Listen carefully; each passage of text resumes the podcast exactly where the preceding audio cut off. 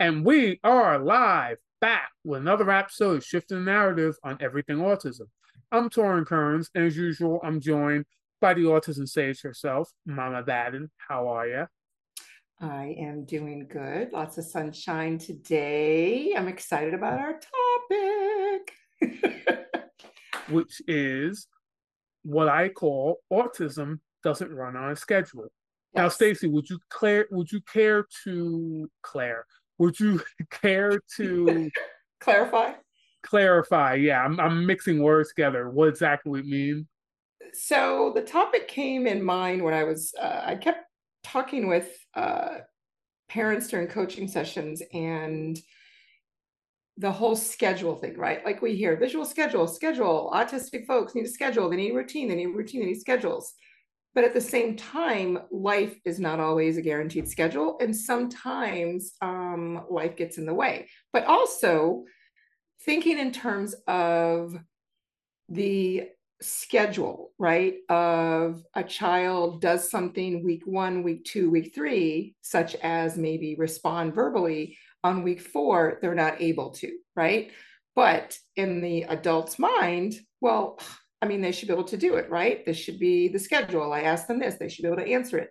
So I think that there is some discrepancy or there needs to be clarity around routines and schedules and how um, sometimes we plan to go somewhere and we have done all of the visual schedules and the sensory regulation and the planning and prepping and the social story and your autistic kiddo is just not able to do and go.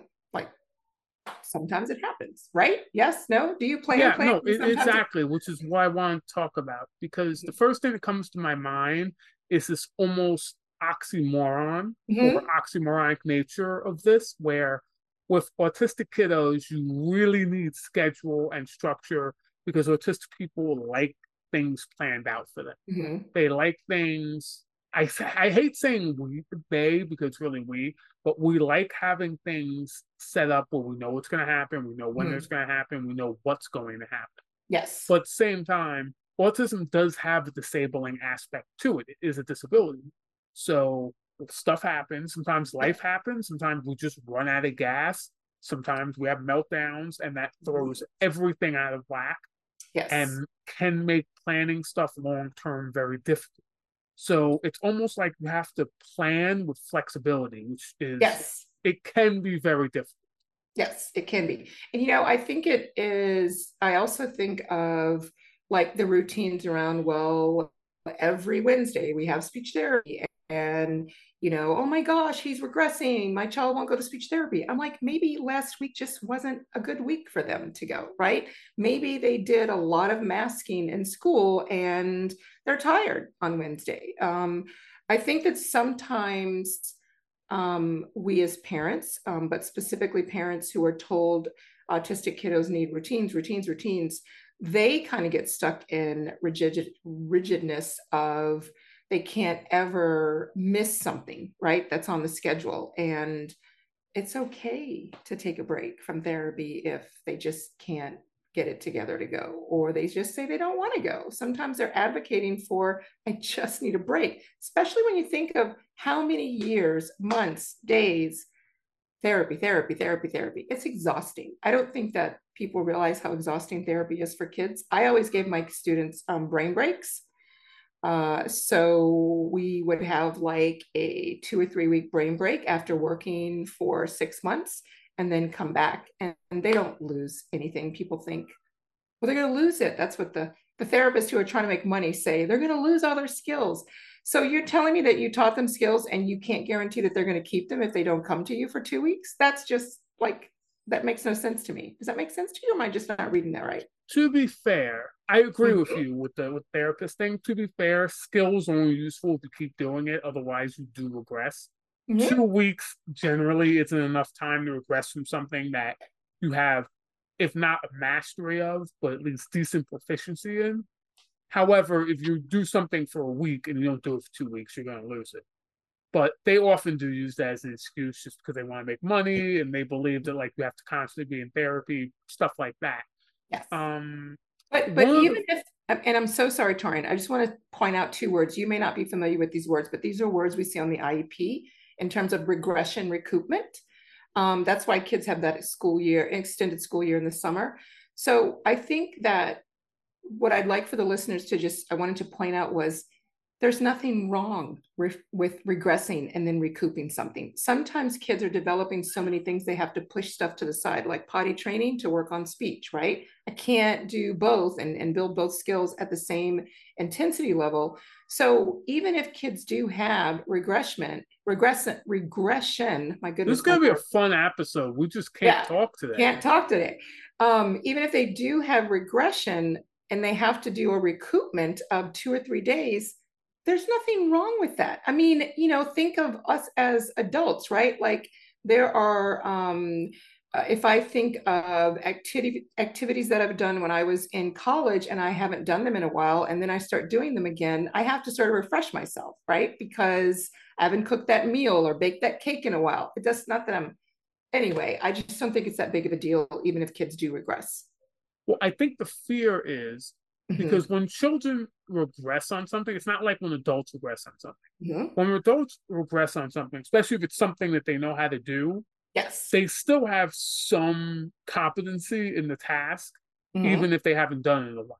With children, just because they haven't been alive that long, there's really nothing that they're that good at. If you're talking about mm-hmm. six year old, there's nothing a six year old is that good at because they're six. You, don't have yes. the time to become good at something when you're six years old, like really yes. good at something. So yes. when they regress, they're often starting again at square one or close to square one. And that can seem frustrating for a parent that wants to get their kid to move forward, especially through an education system like we have in America and the UK and some of the other Western countries that's based off this sort of linear progression. Yes. It sucks because that's kind of not how people learn. That's not how people progress in real life. It tends to be a graph goes up and down and hopefully trends upward.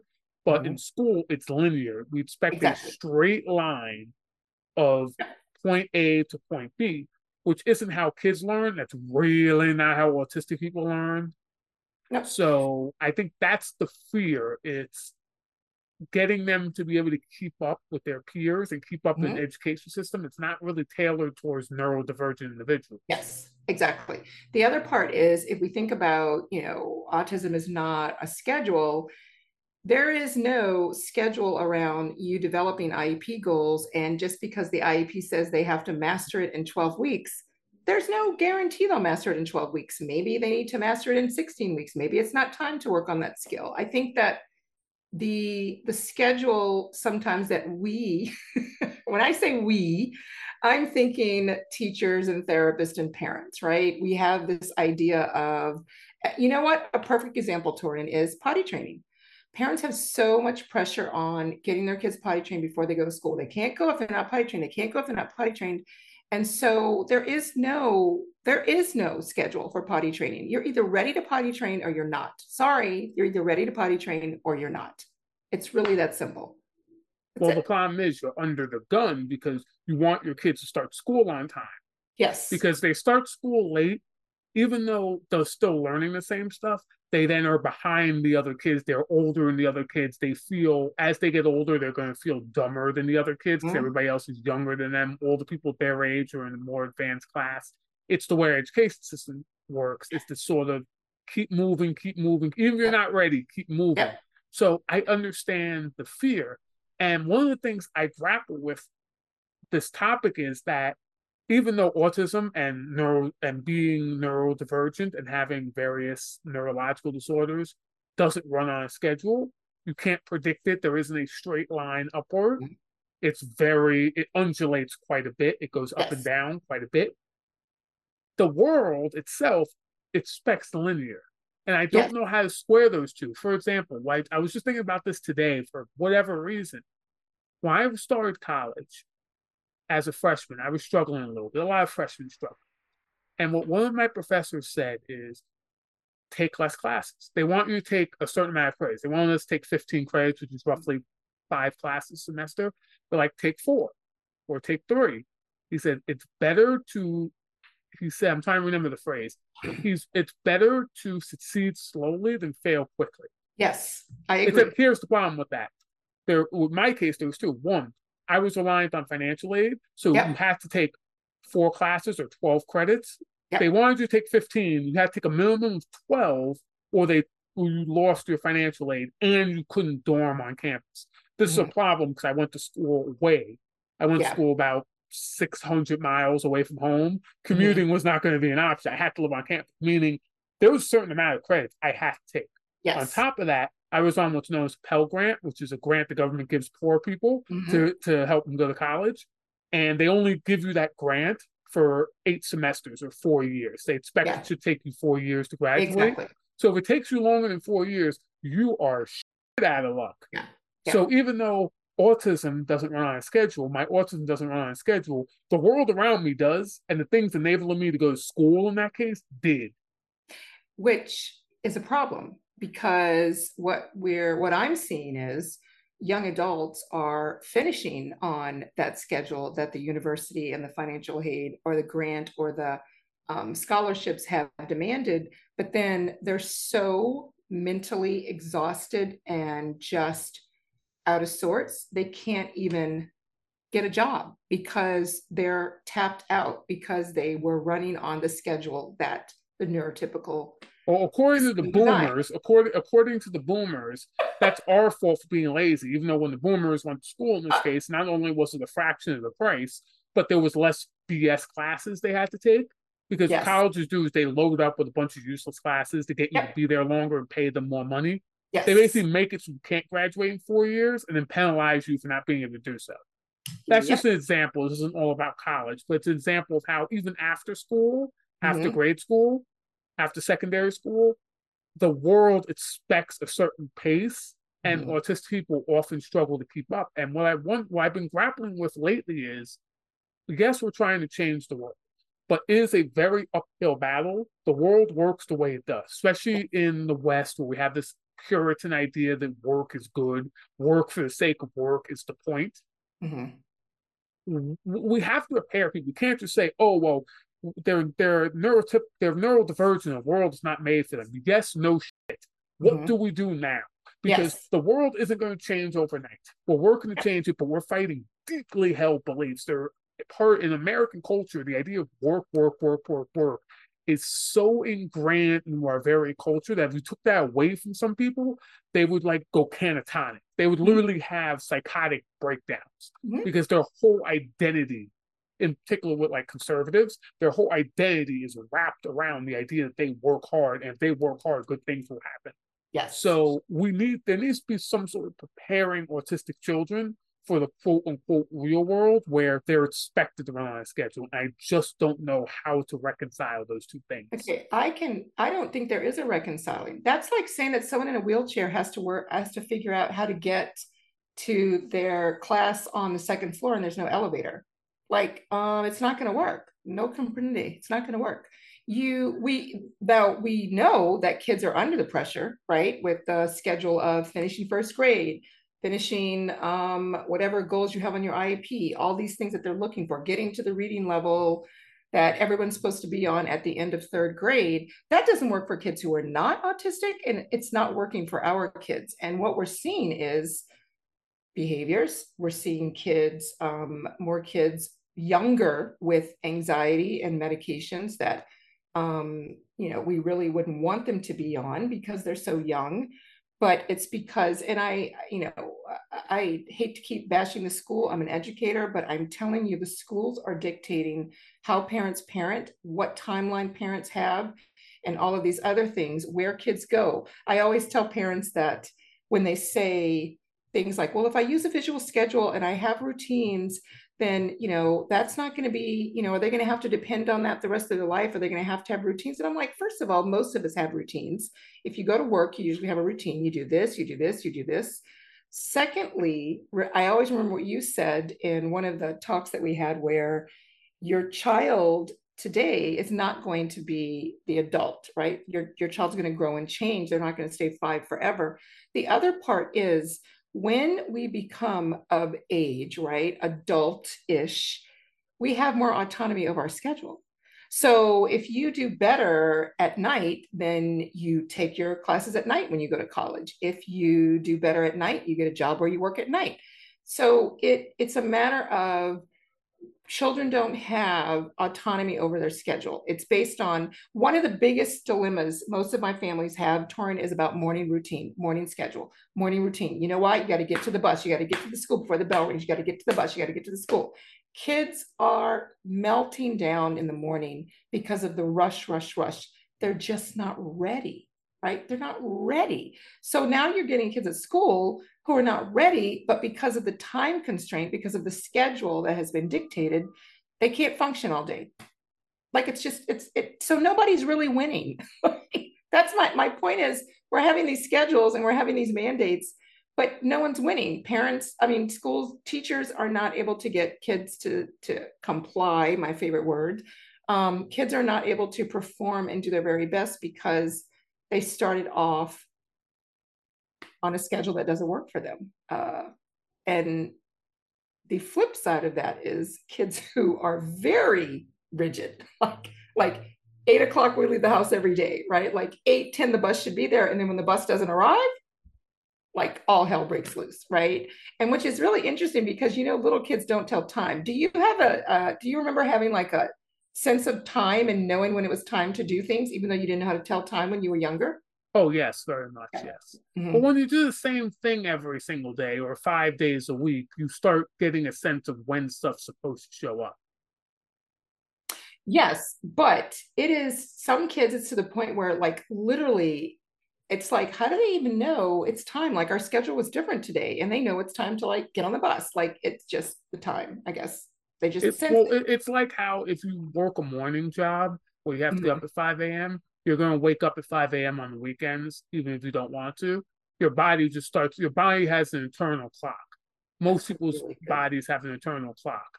So if you set it for when, like when I was a kid, I woke up even on the weekend when I woke up on the weekdays. Just mm-hmm. when I work morning shifts at when I became an adult, I woke up early on weekends. I hated it. I think anyone who works morning shifts understands that annoyance. Like, I'm finally going to sleep in. And then you're up at 5 a.m. You're like, what the hell? Unless because, you're a morning person. Unless you're a morning person, exactly. Yes. Yes. Which most people aren't. Most, most people are not morning people. That's the older I get, the more I realize that. But it's because you have a biological clock. Well, no, you have an internal clock. Biological clock, something a little bit different. But you have an internal clock that can be set to mm-hmm.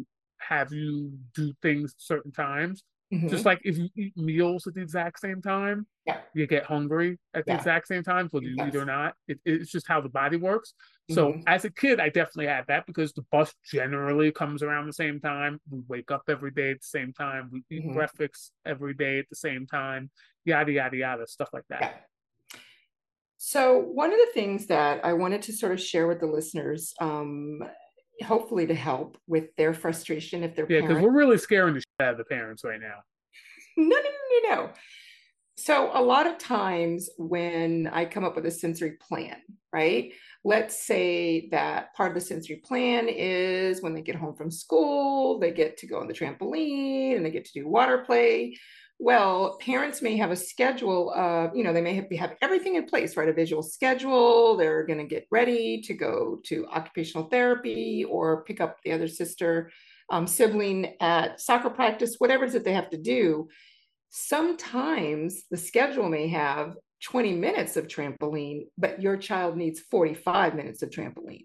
So that's where you and I were talking earlier before we started recording of you need to have routines in place, but you also need to pre- be prepared for flexibility, just like we teach our kids flexibility, right? And that's another thing. Maybe we'll do a podcast on that, teaching flexibility, because oh yeah, we definitely need to. Yes. Yeah, a lot of times, you know, routines are great, but that doesn't mean we don't teach our kids flexibility. We just teach it in a way that's not going to um overwhelm them. Uh, yeah, most people seem to think flexibility means like just, and we'll get into this more in another episode, but it means just the complete absence of a plan, which that's not what flexibility is. The absence of any sort of planning and just sort yeah. of pulling everything out of your ass. That that's not flexibility. That's just I don't know what the hell that is. But that's yes. a that's a topic for a different episode. Yes.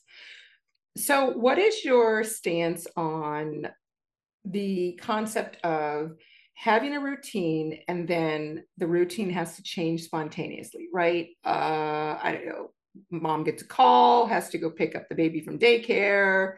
And typically, this is the time on the visual schedule where they go outside for water play. so now we have a schedule because someone said we should have a schedule, but now we have to break that schedule, right? Because we have to go take care of parenting business um, or there's a fire drill at school. Uh, how how did you do you remember having, or even now? I mean, I don't really like you know glitches in my schedule per se on certain things, but how do you feel um, in terms of when you do have a routine and it's interrupted and every person's different right some kids are fine um, some kids are like whoa they can't even move uh, what's your your perspective on that from your personal experience of routines being interrupted? Ooh, that's that that's a tough one because I'm trying to remember how I was a kid. I don't like my routines interrupted, but I'm trying to remember if I was one of those kids that like melted down with the slightest mm. interruption. Maybe I was. I honestly don't remember. I remember things like fire alarms. I remember not liking them, but I don't remember ever having like a meltdown over them. I don't think anyone likes fire alarms. They were actually an issue with college. Those were because they would go off at like two in the morning, like at random times, anywhere, like literally whatever time of day. In fact, we had, and this is a tangent, we had one dorm I was in for two semesters where the fire alarm would be so sensitive, mm-hmm. it would go off if you like used hairspray.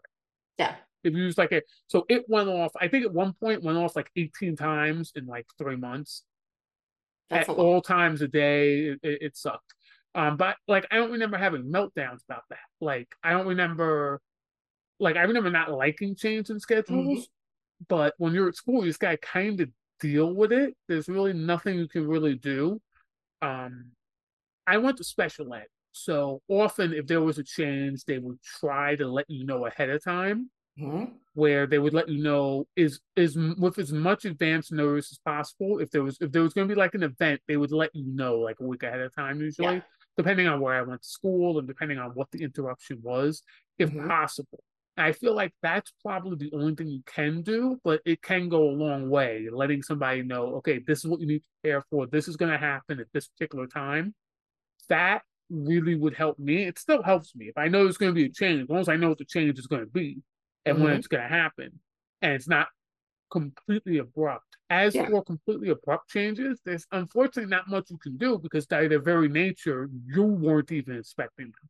If you were expecting them, then it's your obligation to tell the autistic child they're going to happen. But yes. if you weren't expecting it, like you get a call or something happens, then there's not much you can do because unless you're you can use precognition, which if you could, I suggest playing the lottery there's not much you can do. You kind of just have to deal with the consequences.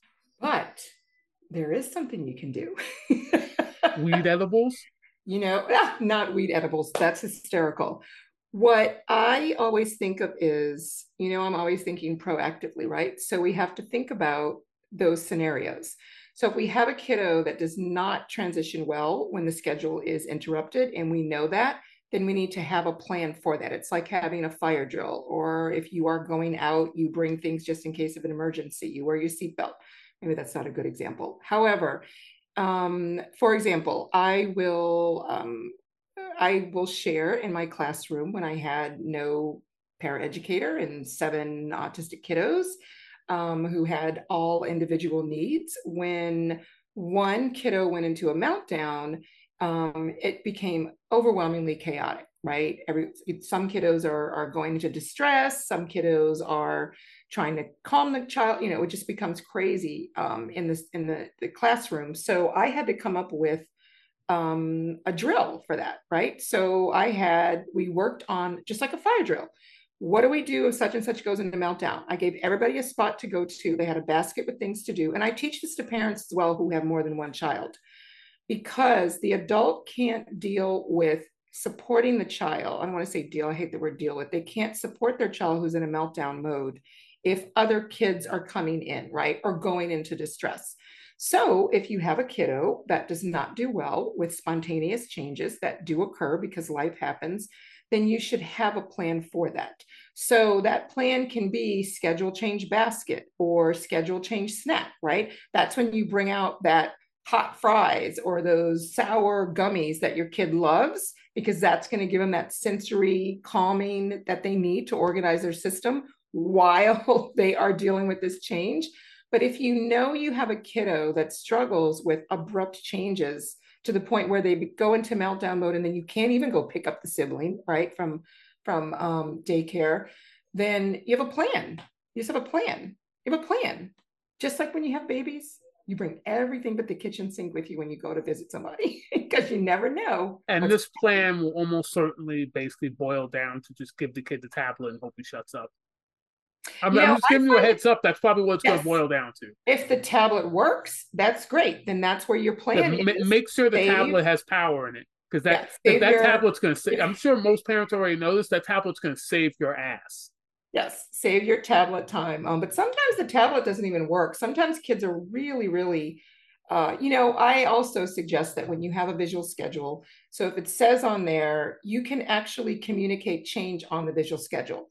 So if something changes, you can say, and I know the listeners can't see my hand gestures, but let's say that you had going to the park and then it starts to rain. You can't go to the park. So you say, oh, no park. So we take it off the schedule and we put another activity instead even though they still want to go to the park, they are able to process it because you're visually communicating to them the change and then they'll be able to make the adjustment. I will share what um, I do as an adult because I'd love to do what you do. I'd love to know what you do as an adult. Um, I struggle with changes of some sort. Um, but I communicate that. So, for example, when I am in the workplace where there are teams of people I'm working with, I do not transition well if they say, Oh, we're going to have a meeting in five minutes because the meeting was not on my schedule. Now, I had a list of things I wanted to complete. So when you come in and say, Oh, we need to have a meeting, we're going to have a meeting, I'm just like, Okay, I'm immediately irritated because now that means everything on my list is not going to get done, right? I had a plan for my work task and I'm already struggle with getting things completed. So I would communicate to them, I need five minutes, five to 10 minutes, and then I'll join the meeting. I needed time to transition myself from the irritation of knowing I'm not going to finish my to do list so that I could go into the meeting without an attitude. Because if I just went in with the frustration, I was not going to be a productive team member, right? That was something that worked for me because I just don't do well when that happens. What are what is your um what are your strategies? Because uh, I know I make a lot of changes. I'm always like, Torrin, gotta change the time. Torrin, can we do it another day? Does that frustrate you? And I, I mean, how do you deal with your your changes? Because we do a lot of shifting. That's such a broad question. really? Yeah, because there are different types of changes. So Ooh. there's changes like, for example, if we often never record when we say we're going to record because one of us is late, that's easy because you could just block a larger period of oh, time yeah. out. Yeah, yeah. Because I know there's, it's not really a change. Because, we build it into our. Yeah. yeah. So there's, there's one thing. If a change is always happening, it's mm. not really a change. Yeah, that's because, true. That's true. So we're, true. I mean, we almost never actually record when we say we're going to record. So therefore, it's not a change. It's expected. It's expected there's going to be movement. So I block a large amount of time out for when we're yes. going to record. Uh, like today, for example, we were supposed to have a guest. Mm. Uh, it didn't quite work out. Mm-hmm. We're, we're, we're going to get him back on soon at a later date, but I wanted to record anyway because mm-hmm. I had it planned that I was going to record this afternoon. Yes. So that's a change where I could have just not recorded, but then I basically wouldn't have been able to function. I would have just been like watching YouTube videos and listening to like baseball on the radio mm-hmm. instead of being productive. I wasn't going to be able to shift to, okay, I'll go do this, I'll go work on this because yeah. I had it set we were going to podcast. Mm-hmm. So one of the things I do in terms of podcasting to answer your question at a local level is mm-hmm if you notice, I'm very insistent on if we're post podcast this day, mm-hmm. we're podcasting. Yes. We are podcasting unless it's absolutely impossible because mm-hmm. not podcasting at all is a big enough change that throws my whole day out of whack, or right. at least that part of the day because then I'll usually have something planned for later. So I basically can't function until later comes and I get back on schedule. Mm-hmm. So part of how I deal with change is I don't. I just have to basically eat shit and just struggle until I can get back on my normal schedule. Mm-hmm. Other things I do is try to predict changes. Ah. So if, for example, I'm supposed to hang out with someone, I know this person has a tendency to bail, or if they haven't gotten back to us, like let's say to use podcast as an example again, we, we've had this happen a couple times. We've had guests where they've been scheduled to come on on a certain day, and I'll send them a Zoom link and I'll say, well, we look forward to seeing you like tomorrow or in two days, and they don't respond. Mm-hmm. I have a topic in mind for an episode we can do together because I have a feeling they're going to bail. Ah. Sometimes they do, sometimes they don't, but that's why I always have a topic ready because I'm predicting ahead of time. This person hasn't gotten back to me. Usually, this means two hours before we're supposed to record. We get, especially with some of our autistic guests, we get a we get a uh, uh, email. I'm having a nervous breakdown. I can't record. Yeah. Which admittedly is a little bit annoying because like you couldn't let us know a bit more than an hour or so of of of, of uh, notice, but I already am prepared for that. Yeah. So there's a lot of predicting that goes into it Mhm. as well. And when it comes to plans that involve other people, let's say I'm Mhm. supposed to hang out with someone or I'm supposed to meet somebody, I generally have two plans that are relatively similar. So let's, for example, let's say I'm meeting a friend of mine in the city, in New York City. And I'm meeting him in the city. We're going to go do some writing at a place that we refer to as the Pit of Despair. But I also have a separate plan. I'm going to head to Barnes and Nobles if he bails. Ah. At Gotcha. the same time, I was supposed to meet him. That Mhm. way, I I'm leaving the house around the same time, Mhm. and I'm leaving Barnes and Nobles around the same time I leave whenever I'm done with him. So I would get back around the same time. They're both in the city, so the Mhm. travel is similar. It might not be as long, or it might be longer, but the travel itself is relatively similar. I try to make a mirror plan Mhm. so my whole schedule doesn't just get dynamite. I love that. I absolutely love that.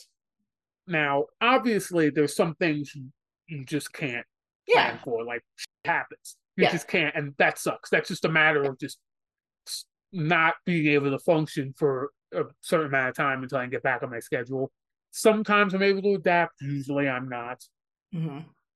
Um, so yeah, that's that's a long-winded answer to your question. I kind of don't deal with change well. I just try to predict where there's going to be variability. Mhm. And when you're almost 31 years old, you get really good at predicting, especially if you do if, if you've seen enough situations that you can kind of tell when something's about to go belly up. Yeah. You can tell if something's going to change or something has a tendency to change or someone has a tendency to change things Yeah. Yeah. and adapt accordingly. But in my opinion, then that's not adapting to change. That's just planning something out with some variability in it. It's not really changing. It's not No, adapting to change, really. Well, you it but it is adapting to change because you are being proactive about a backup plan, which is that's like part of uh, adapting to it because you can't change the change. you can't change the change. You can't you can't always like you said, it happens it happens. So it's how do you respond to it? Well, if you're proactively having a backup plan, then that is adapting. Like literally, it's just a brilliant way to adapt. Um, I like the mirroring the schedule in terms of so your route and your routine, because I know that's something that you have to work out in terms of riding the subway. Um, when I when I think of you know the schedule and the routines and autism doesn't run on a schedule i think of you know it doesn't run on a schedule of yes we can predict how much time they need to get sensory regulated or yes we can predict when they are going to meet a goal. But even in terms of autism does not run on a schedule when it comes to skill set. Um, and that i think is probably the the one part of our kids not being able to run on the schedule that the neurotypical world has made for them that gets in the way um, and causes a lot of disruption, whether it's disruption at home because the parents are stressed they're not meeting their goals, or whether it's the teachers feeling the pressure of the kids not being where they're supposed to be. Even though we know and we have research that shows you're going to have those scattered skills. There's someone who in the in that book, um, "Sincerely Your Autistic Child," there's a way that they word it that's just brilliant. Um, so it's always puzzling to me how we know but we don't do anything about it. Yeah, that's because we're just used to it. We're used to it. Like example I like to use is when I'm in the gym, I'm training. Mm-hmm. Most training modalities involve a sort of progression. So you get stronger over time by adding mm-hmm. a little bit of weight each time or each week. Mm-hmm. And over time you build up until you're strong, you get really strong. The problem is it assumes that you're generally going to be a little bit stronger each session or each week or whatever the progression scale is. Mm-hmm. And when you're on the spectrum, that's not the case. It's not just a mental thing. For me, it's physical thing. When yeah. I'm really like burnt out or if I've had a meltdown mm-hmm. or if I'm just really disassociated, yeah. I can't get my body to quite act the way I need to.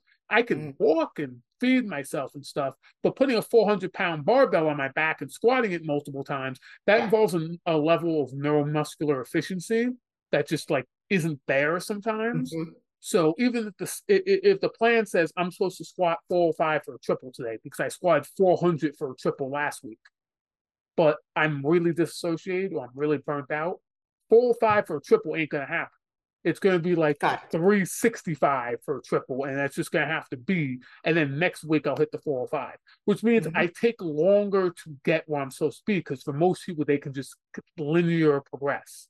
But it's something I'm learning to be yeah. more accepting of myself is mm-hmm. not to plan things in a strictly linear fashion because that's just yep. not how my mind works. As frustrating as that is, because that means things take longer. Yes, it does. But it's okay because you come out on the other side without having the baggage of mental distress, which is what happens with a lot of folks. What I wanted to kind of bring up um, in terms of you talking about the um, autistic burnout, this is something I've been really, really trying to learn more about and help parents understand in terms of let's just say that the schedule of school is spring break is March 18th. Well, a kiddo may be burnt out February 27th, right? So it's like they're not on a schedule to have a break when the school says it's a break time. They need a break now, or they're going to like crash and not be able to function because that's why they're calling me, the school's calling them. Um, do you think schools should be accommodating for that? Of course, they should be. That's that's kind of not really a question because, of course, like you're an a hole if you say they shouldn't be. Of course, they should be. Now, whether they have the resources to do so is another topic altogether. Mm-hmm. But yes, in a perfect world, they should be. Yes, they should. And it's one of the things that I'm talking more about for parents to advocate for in terms of my child is autistic and they're not going to always be able to follow your schedule of meeting the goals that you have. So we've got to figure that out and we've got to um, to work that out. There are some of my families with younger kids, they actually have break days built into their IEP and they have so many days that their kids can have a break and there's ways that they've worked it out they so could get break days? I like i should have done that. I should yeah, have been like oh yeah i totally need breaks. Yeah that's in fact i need a break once a week. Can i only go to school four days a week? Yep. that'd be awesome. Yep yep like yep, no one told me about that. I feel ripped off well it's a new thing i forgot sensory sports only got invented two years ago my mistake yes only invented two years ago I I want to to read this little part from um, there's a section of this book called Sincerely Your Autistic Child that I like to read to parents for context and it helps to shift their narr- narrative. But there's a section that relates to what we're talking about in terms of the schedule, right? Um, and so this person has, uh, I'm just going to read it. It says, and this is an autistic adult speaking about uh, what they'd like for you to know or wish you would have known when they were a child. It says, I need to learn and grow at my own pace. I know you've heard this before, but uneven skill sets, that's the term I couldn't remember. Uneven skill sets are a real thing. The linear timeline of what is learned when it is is a guideline, not a fact. Don't waste your energy over what I can't do, and don't let that hold me back from fully exploring what I can do.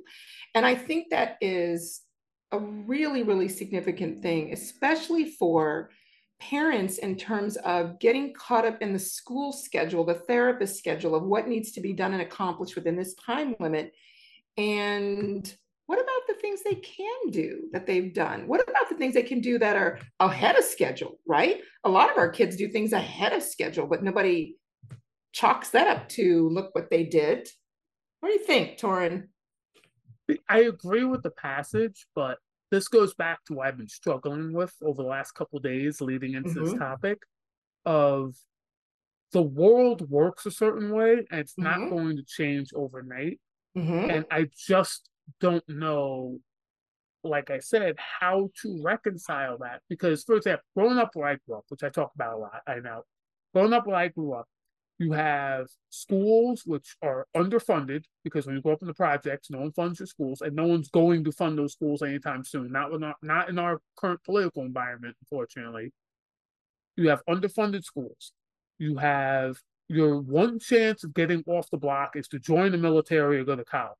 Well, joining the military is out because the harsh sensory environment isn't going to work for some autistic kids like me. So for me, it was going to college well, you have a certain amount of financial aid and they pay for a certain amount of time. So you got four years, my dude. That's all you got. You got four years. Figure it out in four years. And you need to go to college because we've seen the stats. If you don't go to school, the people who don't have a college degree versus people that do, the amount of lifetime wages, it's changing, but it's very, very slow. When mm-hmm. you when you grow up in the lower classes, that's your ticket out. It's either that, you either join the military, go to college, or you better be able to rap or play basketball. Those those are your options where you come from where I come from. And I'm dead serious about that. Or have really good social media content. Or have oh, that's a new one. Have really good social media yes, content or be new. a tech genius. That'll help too. Or yes. be a tech genius. So if you don't fit in those categories, which I didn't, a lot of people don't, you're on the clock. Because mm-hmm. if you don't make it to college in four years, if you don't if you don't pass standardized tests, you're not getting advanced in the grades which means be, you'll graduate later. If you don't make the college in four years, through four years, you lose financial aid. You don't get to finish. Mm-hmm. mm-hmm. If you're not, uh, if you if you don't get somewhere by a certain age, certain jobs won't look at you. Yada yada yada. Next thing you know, you're 50 years old and you're constantly behind. You're never yeah. able to catch up. This isn't a problem for more middle class and upper class peers. That's mm-hmm. why whenever I hear, I know this is wrong. Whenever I hear like, I have all the you have all the time in the world. Develop your own play pace. Like I can hear just like your parents got to go to vacation in Hawaii. If you weren't on the spectrum, you could travel. You would have got to go to vacation in Hawaii, didn't you? Yeah. I use Hawaii as example because famously, I have to work a full time job during the summers in a very it effectively was prison work, mm-hmm. working in like a, a, a hot box, Mm-mm. while my friends got to go to vacation in Hawaii. Ah. Like so, I, that's why I use that as an example when you don't come from those backgrounds, mm-hmm. you you are on the clock. And mm-hmm. I don't know how and, and I part of me feels bad putting the message that you're not because that's just a lie. Unfortunately, the reality is you are. If you come from certain backgrounds, you are. Mm-hmm. But at the same time, that's not a good situation. And I don't know how to I, I don't know what to do for those people. I don't want to say, well, I guess you're just screwed then. Because I don't like that. It doesn't sit well with me. But at the mm-hmm. same time, I don't want to just say you're not on the clock because that's yeah. it's, it's objectively untrue. Exactly. You're, you're, always you when you come from lower class backgrounds, you understand how precarious your situation is. You understand you're one or two really bad life events away from being right back on the block. Yeah. So you are on the clock. You feel it, whether you want to or not. You feel that clock ticking, that pressure ticking always. You grow up with it and this is not just autistics, anyone who comes from the hood, anyone who comes from the holler, anyone who comes from a lower class background, that ticking clock, you mm-hmm. always mm-hmm. hear it. It never goes away. Well, hopefully our listeners are are talking to other folks and, and getting other folks to listen because if we start shifting the narrative eventually um, things will be not as scheduled and expectations won't be so rigid but i want to bring up another scheduling thing that parents have which is some people culturally um, or uh, just because of their family upbringing, which I guess is cultural as well, have schedules for when kids move out of the house or when kids need to get married and have kids. And that is very difficult for I work with, you know, some some young adults now and um, the parents are antsy because they expected to have an empty nest that they wanted and they're not having it because their child needs to go home. I mean to stay home and go to college from home or work and or maybe they just needed uh, a year before um, they can start college. It just depends. So what are your thoughts from uh, i know you wanted to get out yeah i got the hell out the for the minute i graduated high school i was gone I was I I moved so fast there was an after image behind me. I know, I know. What would what would you what would you say to parents who can um, you know, sort of of have a setting, home setting that is nurturing somewhat, I guess, as or nurturing as possible.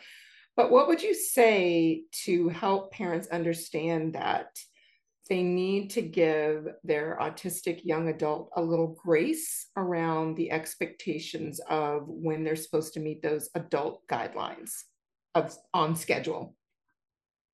Okay, this is gonna come out a little bit blunt, so I apologize. Um, your no, child has, apologize. Your child has a disability, mm-hmm.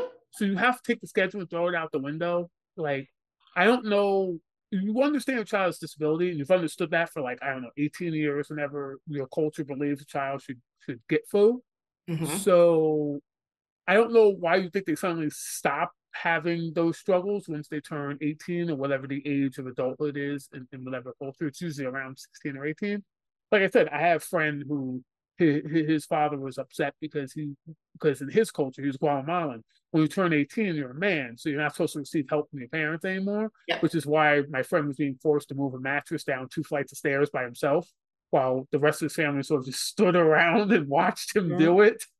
Yep. That's a sad thing. They were available to help. They sort of stood there because it's like a cultural thing.